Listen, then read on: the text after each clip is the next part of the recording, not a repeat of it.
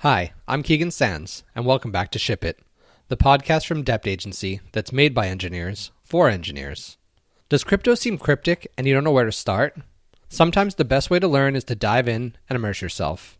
In the first episode of this two part series, Brandon Aaskov and Dave Merwin from Dept's Crypto Collective will shed some light and share some resources to get you well on your way to understanding this exciting new frontier. So without further ado, let's get started. Hi, I'm Brandon Aaskov, and this is another episode of Ship It. With me today is Dave Merwin, who does exactly what I do at Rocket. We've been running a bunch of crypto projects and trying to get people to understand this world and to understand what this uh, blockchain space has to offer, what these new technologies have to offer, despite what it might look like today. Dave, do you want to introduce yourself a little bit more? Sure. I'm Dave Merwin, as Brandon said. I have been an artist, a creator, a developer for the past 20 years. I'm super stoked about the stuff that we're working on because I feel like it's provide some unique opportunities and some new stuff to explore. It feels like the internet uh, what felt when it like 1992, like where it was yeah. like anything was possible and this is super exciting. Yeah, I definitely think it's a little alienating to some people too because it's a new space and looking at it from the outside in can seem crazy and hectic, and it is and I think it could also seem overwhelming and confusing, and it also is. Yeah. There's a lot to crack into here, but I think what we're going to try to do today is break down our part one into how you can immerse yourself in this world to learn it the fastest and come to appreciate it. So yeah, let's like dig into this right away. Let's talk about like, do you have to care about the project or not? Should I just go buy a crypto punk? I can't afford a Bored Ape. How do I define what's going to be a good NFT or am I just riding the hype train? What am I doing here? The thing that I love the most about this is being curious about these things at all is sort of what it's all about right now. Do you have to actually care about the project? Do you have to care about what you're getting involved in? Do you have to understand it? And I think if you are curious, that's enough to get started, right? That curiosity, the ability to explore and sort of dream about what could be possible is sort of the gateway drug to all of this, right? Like, how can I figure out what this is supposed to do and how I want to be involved? Yeah, for me, I always say that it's really easy to kind of take cracks at it until it's important to you. Because yeah. I did that myself, especially early on, where I was like, I don't get this. I mean, it's just JPEGs. And then I realized one day that I had been buying digital packs of Magic the Gathering cards for playing that game digitally. And I was like, man, I'd love to have an actual representation of this ownership instead of this black box that I'm buying right now. And then it hit me. And so that was my early days of realizing how I could have value for something that I already enjoy. And then same thing is true for NBA Top Shot, NFL, all these sports. You know, there's a lot of fandom behind it, and I think that as as soon as it taps into your fandom, it really shows. I was recently telling Dave the story, so I'll repeat it now. That there's someone we work with who was sort of, eh, I don't really see what the big deal is with NFTs, and then Flow came out with their new what is it called NFL All Day, and he missed the first drop, and he was really really upset about it. Like he was really bummed that he couldn't get that NFT, and he had to wait till the next drop was coming around. So it's very easy to hate on it until all of a sudden it makes sense. Yeah, I think the thing that was exciting for me about this whole space from the beginning as an artist and sort of where I fell out of love with the internet was probably the moment that digital cameras came out and everyone started becoming a photographer. The ability now to actually even though there's so many questions out there, there's so much that's not figured out. But the idea that unique ownership can become a thing again, and that as an artist and a creator, you can exert some sort of rights over your IP in a way that's meaningful. Um, if you have less than 100,000 followers, like it, it, it definitely feels like this is the opportunity, excuse me, to do some really interesting things again.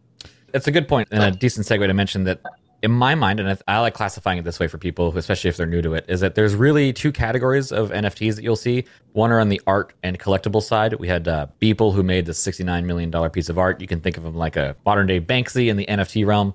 And then you have the collectible side. The collectibles would be something like a Bored Ape Yacht Club or Magic the Gathering cards. Like, and then there's the utility side. Now, Bored Apes also offer this VIP membership that gives you exclusive access to certain things, a chance to stand in line early for certain things. So that's one example of that. It could be discounts, whatever. There's always utility tied to it. Today, we're seeing those two things overlap in a big way. I think we'll still yeah. see utility NFTs have some kind of art and visual tied to them, but will it have to be unique every time? Probably not. On the art side, on the other hand, we'll definitely see maybe one NFT represents this particular digital piece of art. Now, what's interesting is that in the regular physical art world, uh, I don't know if you remember that banana duct tape to the wall. That's called the yeah. Comedian, and that I think has four separate licenses that people can have. The any museum has the rights to display that banana and replace the banana as needed for the for the art display. So right there you could think of that as like four separate certificates that show that is the real installation because i could go duct tape a banana to my wall but it doesn't mean that i have the rights to show off that art installation quote unquote so I think that we'll see the art side differentiate yeah. itself from the utility side of things. But right now, the collectible side of things is huge. I mean, it's a new version of collectibles. It's a new baseball card. It's a new, I don't want to call them beanie babies, but some of them have that. And I think it's a good segue to saying, I think that there's a lot of signs that point to most of these NFTs going to zero. Messari Research, which is sort of like the Forrester Research in crypto land, recently put out a report for their crypto theses for 2022. And they have a pretty clear sentence in there saying that most NFTs are going to go to zero today, but the technology there is very sound and it'll become an asset class all its own that will be here for a long time to come. Yeah, and I think to kind of pick up on what you're talking about with the collectibles, one of my big pushbacks, at least at NFTs in the beginning, was like, I don't care about PFPs. Like, I don't want a Bored Ape. it literally just stands for profile picture. The F is the F in profile, I guess. Yeah, like the Twitter avatar thing. Yeah, exactly. But the point being, like, I don't care about that stuff, and that's okay. Like, one does not represent the entire body. Trying to equate the idea that NFTs as art is to what you see when you see a Bored Ape is like saying a 1955 Plymouth is representative of all transportation. It just doesn't make any sense. And that's not how things work and that's not what things actually are. If you look at it and go, well, most of this is crap, to you it might be. And to Messari's point, it may go to zero. But the but that's not the point. The point is there are things in there that are interesting to various different people. And with what, four and a half billion people on the internet, there's going to be a lot of variety. I've been trying to liken it to people. It's not like there's a new car invented. Like, oh, we have a car now. Like when the cars were first invented, we went from horses to cars. That was a big change. It wasn't that. It's more like the Industrial Revolution where we had factory lines all of a sudden. And now we have that stuff available to everybody. It, like it expands the scope of what's possible in a massive way that I don't think people see yet. Like how people freaked out about 3D printers, like everything will be 3D printed in the future. You'll be printing out kidneys on your desktop, and I'm like, uh, maybe in time. But this is this tech here will change a lot of things in a short period. Yeah. Okay. Well, let's say you can't get you can't find a project that you like. Maybe I don't care about the NBA or the NFL or sports ball, as people like to call it. Uh, how do I get involved? What's something I can look for that'll like I don't know. What's an NFT that would interest me? Haters gonna think, hate, so I'm gonna play that role a little bit on this one. So, well, me, bro. I would argue again, it goes back to your own curiosities. So, first of all, no one's gonna hold your hand, and like your friends will, your buddies will, but the internet and the internet community is not gonna hold your hand in this. So, if you're curious about photography, let's say black and white photography, or get let's get real specific, like black and white seascape photography is your jam, right? If you Googled black and white seascape photography NFTs, you're going to find a collection. You may not like it, and maybe you want to contribute to it. Maybe you want to participate as an artist. But the idea of going to an NFT marketplace and realizing your curiosities being fulfilled is not necessarily going to happen because yeah. they're trying to, the marketplace and your curiosity are diametrically opposed. When I'm looking for projects to get involved in or to find out more about, I really start with Google and will literally Google the topic I'm interested in. For instance, for me, I really love generative art and I love the idea of generative being programmatically Sorry, yeah, yeah. So I you write a piece of code, it takes in some variables and it generates art and it, it's sort of both and kind of thing. You're cooperating, the machine's cooperating with you. We could go into this for hours. But the idea of I want to go see that stuff, it's going to be on Artblocks. Artblocks.io is devoted to generative art. And they actually are doing a really cool project the way they're doing that. So anyway, I would suggest stop looking in places that you don't like and using that as the basis to make your decision on. Instead, go f- follow your curiosities and go look for where those projects are being represented. Yeah, that's well said. And I should also point out that not all NFTs do have art tied to them. And without going down this other rabbit hole, and we'll avoid this today, I'll mention something, a recent project that was announced that was a big deal if you pay attention to the space. It was called Links DAO, where essentially you're, you're pre-buying a membership to a golf course that doesn't exist yet. And by buying all these memberships, the community has contributed to this coffer of money that will be used to go buy the golf course where they'll all have this exclusive membership to it. So that is a version of an NFT that is very different from what we see today. So maybe that speaks to you. If you're a golfer, man, maybe that was just like, hey, I get it now. Maybe that was the moment. It doesn't always have to be tied to art. Yeah, I feel like you just open the door in the hallway in the Matrix, and then it like all the green light just like blasts out behind it. I know, yeah. That, that, we're trying our best to, dear listeners, to not go down as many rabbit holes as we typically go down. Yeah, I don't know if you've ever been in a room with crypto people. I know it can be very alienating, but it's because they go so deep down rabbit holes and say a lot of lingo. We'll try our best not to get too deep into lingo. So let's let's go right into lingo. Let's talk about wallets. I guess I'll keep a high level. Is that uh, a wallet is effectively served up typically through some kind of mobile app or browser extension. But what it is, you can think of it like an email address. It's a way to reach you, and you can send and receive things from. And people can't log into it but you. It's just a way for you to log into websites in this new Web three landscape. That's a really high level overview. I don't know how you feel about that. Yeah, no, I think that's fantastic. And it leads to the description that wallets, hopefully this is the only time I say Web3 in this entire and conversation. I'm trying not but to drop lingo like that. I, so typically if you go to Facebook or Instagram or whatever, these different services, you have to log into their system and you have to authenticate yourself against their database. With a wallet, you log into your wallet and then you can take that wallet and go to other places and your credentials go with you the other service is not supposed to know anything about who you are as an individual outside of your address. So that was really well it, said. Thanks. So the idea is I can take this information about myself and go to all these different places like OpenSea and artblocks.io or whatever. Like I can move my information around with me in interacting with them, but they don't get to know who I am. So I get to keep my information private. Yeah, that's that's uh, the goal anyway. Well, it's funny. I think that people tend to focus on privacy, but I think that there's actually much more community involved with this new space, especially now. Again, like early web days where everyone's excited, there's a lot of this swirl around the community. Yeah. And I think we'll actually end up seeing. I'll use a good example. Steve Aoki got in early with NFTs. He's got three Bored Apes. He's got three mutant apes. Uh, we've mentioned Bored Apes and mutant apes a few times. They are popular NFTs. I'll leave it at that. They're expensive. Celebrities love them. Steve Aoki has a vault on OpenSea that you can look at. And I think that just goes to show that people are willing to tie their wallet address to their showcase, that to show what they've done, to show what they've held. And while that does yeah. expose you to all of the transactions that have ever come in and or out of that wallet, I think that people are generally okay with that. We've gone from where my parents and my grandparents would default to everything I do online is private unless I specify otherwise. Our generation was everything I do online is public unless I specify otherwise. And this new generation is more like everything's public anyway. I might as well just shout it from the rooftops and be really careful about what I do online because it's going to be exposed. And for those of you who might be freaking out when you hear that, you have an option. So, and we can go into the details of this later, but you can have a public and a private wallet. Yeah, it's true. We've kind of simplified what a wallet is on the surface. It does get very, very deep in what you can do with them. High level, it's hey, now everyone can be their own bank. But you know, with being your own bank comes some responsibility too in terms of how you handle the thing. It comes with a lot of risk. So it's a good segue into talking about a little bit of lingo. Let's stick with us here. Custodial versus non-custodial wallets. Custodial wallet being something where someone holds that wallet on behalf of you. It's very similar to what happens today when you log into something. They're holding that profile on behalf of you. In this case, your money, your assets, your NFTs could be tied to that wallet. So you have to trust the institution that's holding it on behalf of you. There's a saying in crypto that says, not your keys, not your wallet. And that is definitely true here, where you might want that responsibility. I mean, it comes with some risk too, right? If you're going to own your own wallet and move those things into your own wallet, you have to be responsible enough to do it properly. And you do run the risk of doing it improperly. And if you think that that's scary, then hopefully the institution that is holding it on behalf of you is trustworthy and that you trust them.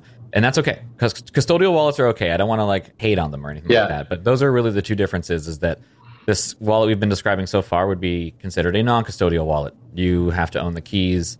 And actually, let's talk about that. What are keys? Yeah. keys. Oh that's actually lingo in itself. Yeah. Uh, uh, okay, so when we say keys, so I bought here, a safe. I guess we should call it by what the lingo is in the world right now. So I've heard two two terms of it: seed phrase or mnemonic. Mnemonic phase. Yeah. yeah. So mnemonic being that word that starts like Johnny Mnemonic, starring Keanu Reeves from the early '90s. M N E M O N I C.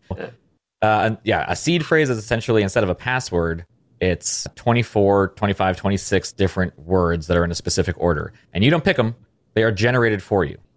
And then you'll see when you create a wall, it's like write these down, put them somewhere safe. Don't take a picture of it, don't write it on a post it note. If you lose this, you lose access to this thing forever. And that is yep. true. Can't stress that enough, which scares some people. So, what's a good solution there for people who I don't know. I just remember I use one password for everything. How am I supposed to remember 25 words? What do people do about that? I think it's a great question. I think one of the things you should not do is take a picture of it with your phone. Yeah, don't put it that is, is, backing up and syncing to Google Drive or Google Photos or Apple or whatever. So what I do personally, I'm going to share my my my practice. I went to my local hardware store and I bought a safe. I put the safe in a closet. It's a fireproof safe. And when I create a phrase, I write it down on a piece of paper, I label what it is, and then I put that thing in a safe. Don't take pictures of it. I don't do any of those things.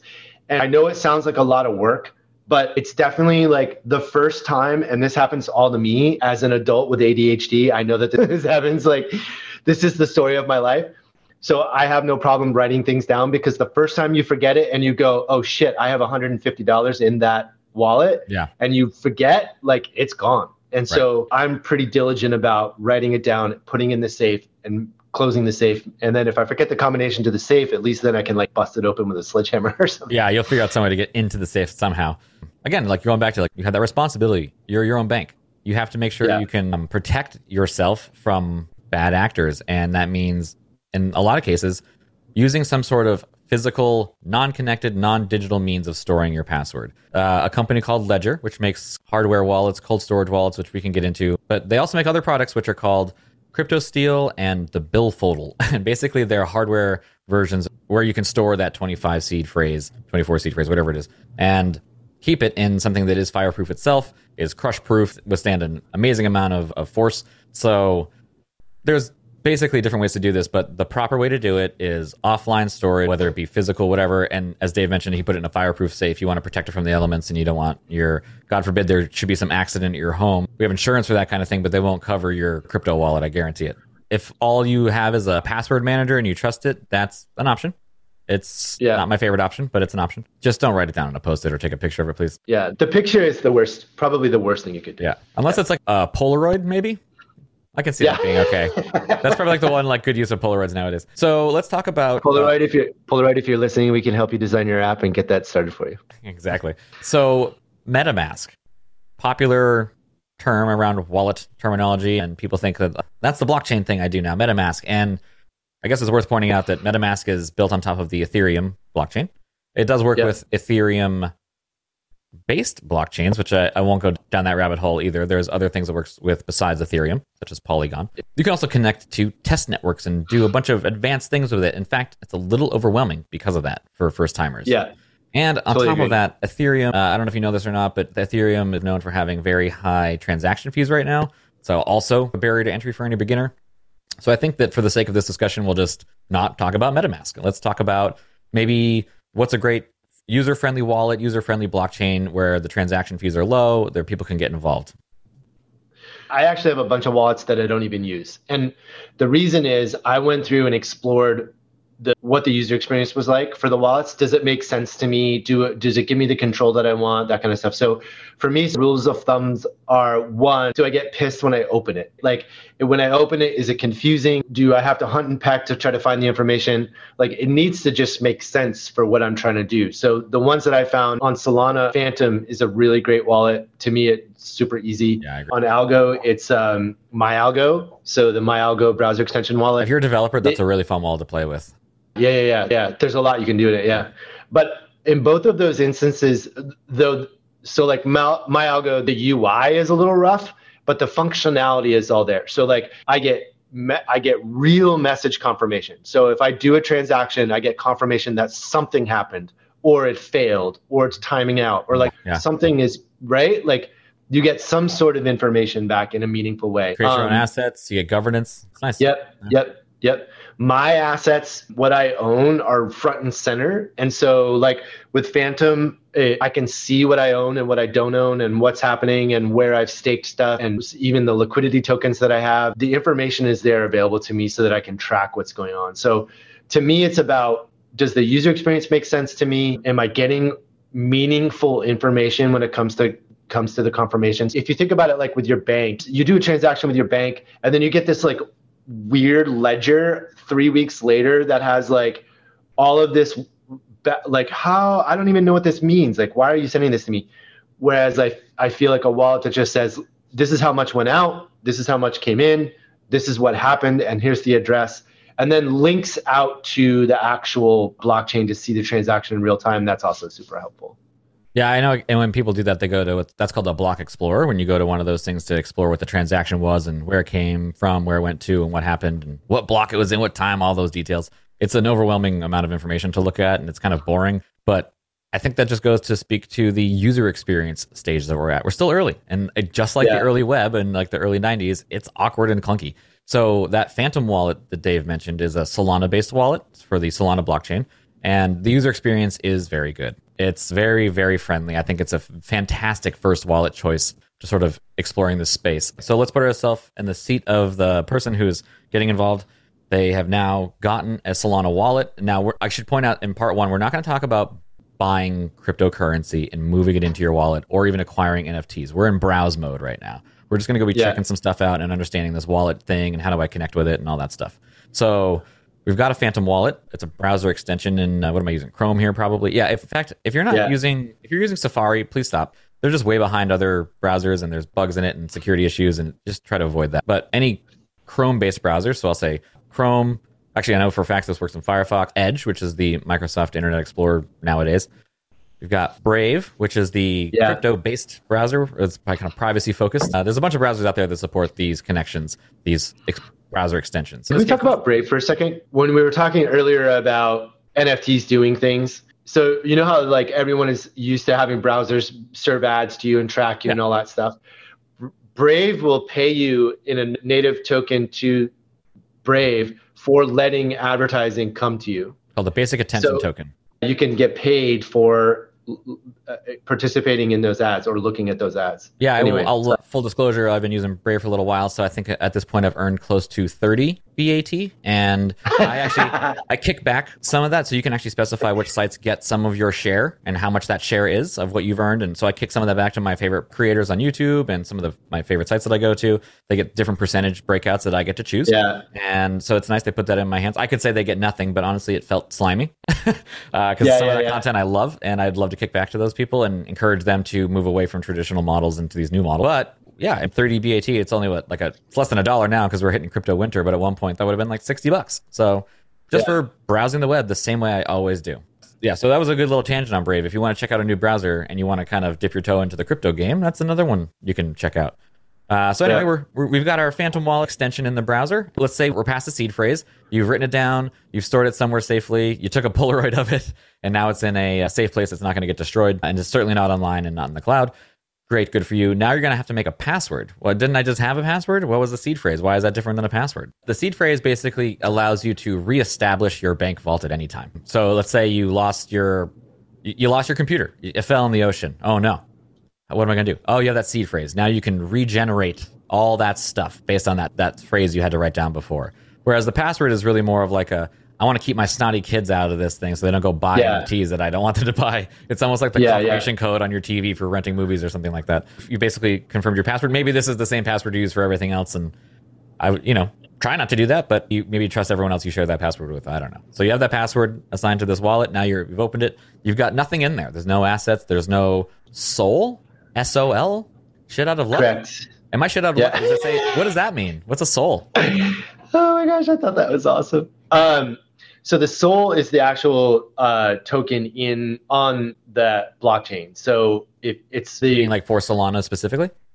Yeah, yeah. So if you want to conduct transactions on the Solana blockchain, you need some variation of the Solana coin. And so if you're gonna if you're gonna buy an NFT on the Solana blockchain, like from Solana Art or something like that, Native you'll currency. need to have sold in order to do it. And in order to get that Sol, it has a USD, a US dollar value. Right now, as I'm looking at it, Sol's price is $100 per Sol. So if I put $100 in, I'll get one Sol in return that I can then use to go buy an NFT or whatever. Yep. Yeah, exactly. It's just you're swapping your regular dollars for this digital currency called Sol. And since the price fluctuates right now, even uh, you know, was it maybe a couple months ago? I think one Sol was around two hundred dollars. So yeah, it slides up and down, and the market responds as well. So the pricing of things will reflect the current value of Sol. So, okay, we're in Solana. We've got our Phantom wallet. That's for Solana. I should point out too, and I won't go deep down this, but because Ethereum is a different blockchain, my Phantom wallet won't just work with OpenSea, which is based on top of Ethereum. you would need yeah. an Ethereum based wallet for that. This is again, we're in the Solana world now. It's a different blockchain with similar features and a similar ecosystem, but it's much more targeted toward NFTs and it's uh, very user friendly and the transaction fees are cheap. I believe it's what is it, like point zero zero zero one cent or something like that for every transaction. Very affordable from that regard. The yeah, like I'm looking at so for instance, if you were going to buy a hundred Sol right now, which it, if you're going to spend a hundred dollars US to buy Solana, you would get 0.98 Sol, and you would pay um, 78 cents as a network fee. Whereas on Ethereum, you'd probably pay if you wanted $100 worth of Ethereum, you'd probably pay $25 in yeah, network fees, something yeah, like that. somewhere between 20 and 30 bucks. I just did it the other day. It stinks every time. so I hate it. It's actually, it's definitely off-putting for newbies. So that's one of the reasons why Solana is a great choice to start. Yeah. Great user yeah. experience across the board in that regard. Yeah. I should point out too for any developers that might be listening or interested in this, there is a standard that drives a lot of these wallets called Wallet Connect. So you can go check out the docs to that to see how to interact with Wallet Connect and basically I think there's at least one wallet on every major blockchain that has a Wallet Connect driven applications on it. So you can allow people to connect to your website using Wallet Connect. Um, all right, so they've got this uh, wallet. They have no Sol in it. We'll talk about acquiring that cryptocurrency at a different time. And there's no NFTs in it yet because don't have anything to buy it with. But I want to go start poking around at some places. What should I do?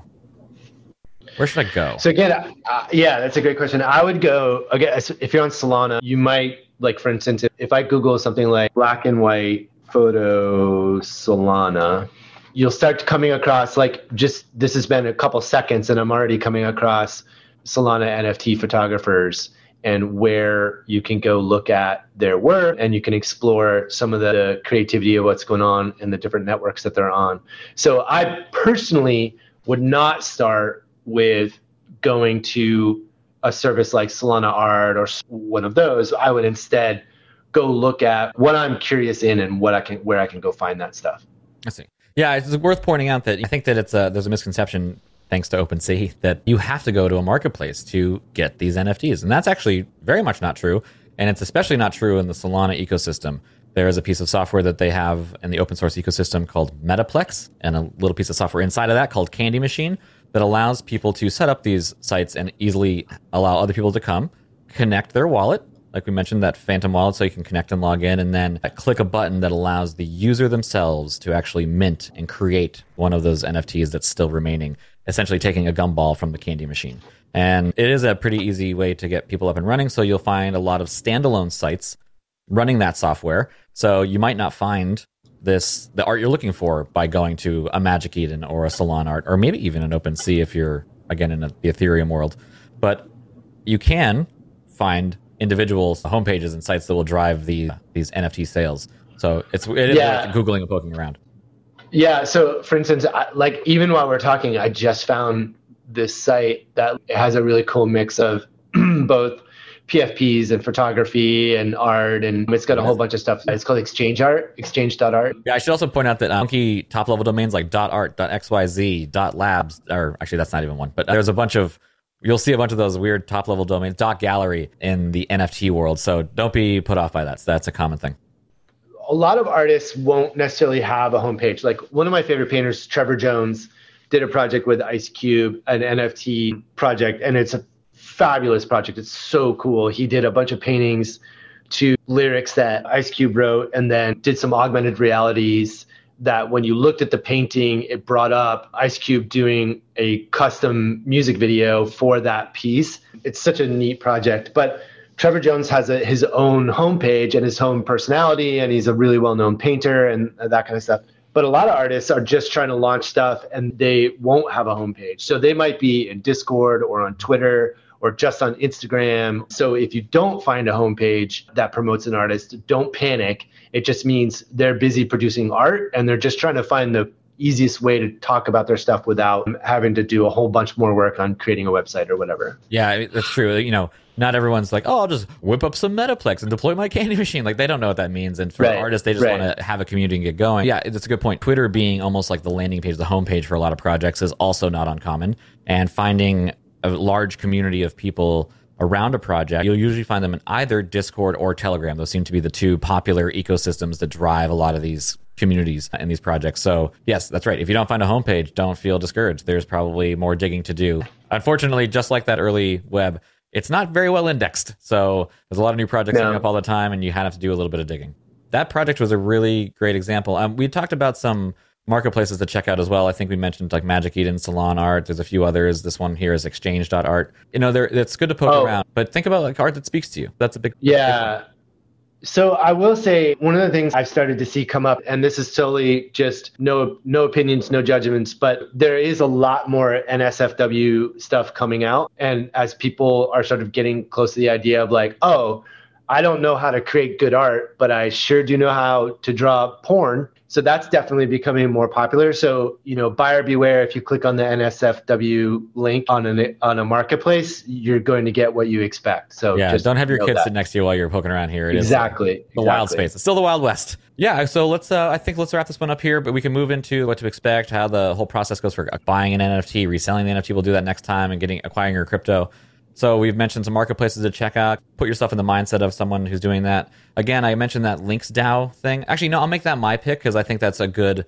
We do picks at the end of these, so I'll make my pick Links DAO, uh, which is if you're a golfer, go check that out. And there's a similar one, which is the Australian Open. They did something like that. I think the Links DAO one is much more avant-garde in that it's hey, let's raise a bunch of money. Let's for we're all the members of this thing already that doesn't exist. Now let's go buy a golf course and that has not first of all it hasn't come to pass yet. So let's see what happens there. But also it's a great idea. And it might it could spawn an entire new generation of these clubs essentially. So that might it's a little bit different from the art stuff. So i like pointing that out. That's why i recommend that one if you want to go poke into that project and see what they did there.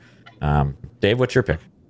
Okay, so I cheated because I said Trevor Jones earlier, so I'm going to switch on you and come okay. up with a different one. So I'm a big fan of the Helium project, and what they're trying to do is create essentially a people's network. So like uh, a wireless economy that if you stake your coins in Just this, clear, this is not a Solana project.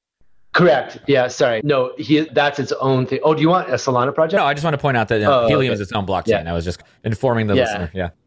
Yeah. Essentially, the Helium piece is designed to uh, sort of take wireless networking away from the big corporations and make it available to the people. Now, I realize that's a bit naive because where are they getting their access from? But that's a whole different question. But anyway, I think it's a really interesting project, and I actually own a little bit of it, and it seems to be doing okay so far. Yeah, actually, it, well, maybe we'll wrap up on this note um, since it comes up a lot. It came up a lot recently in a talk we did with Dept. There were a bunch of questions in the chat, and I ended up answering those afterwards. And it was a lot of them were sort of centered around aren't these things supposed to be decentralized? Why are they all so centralized? And there's two categories there. One is how the capital is centralized. I don't want to talk about that. That's a different story.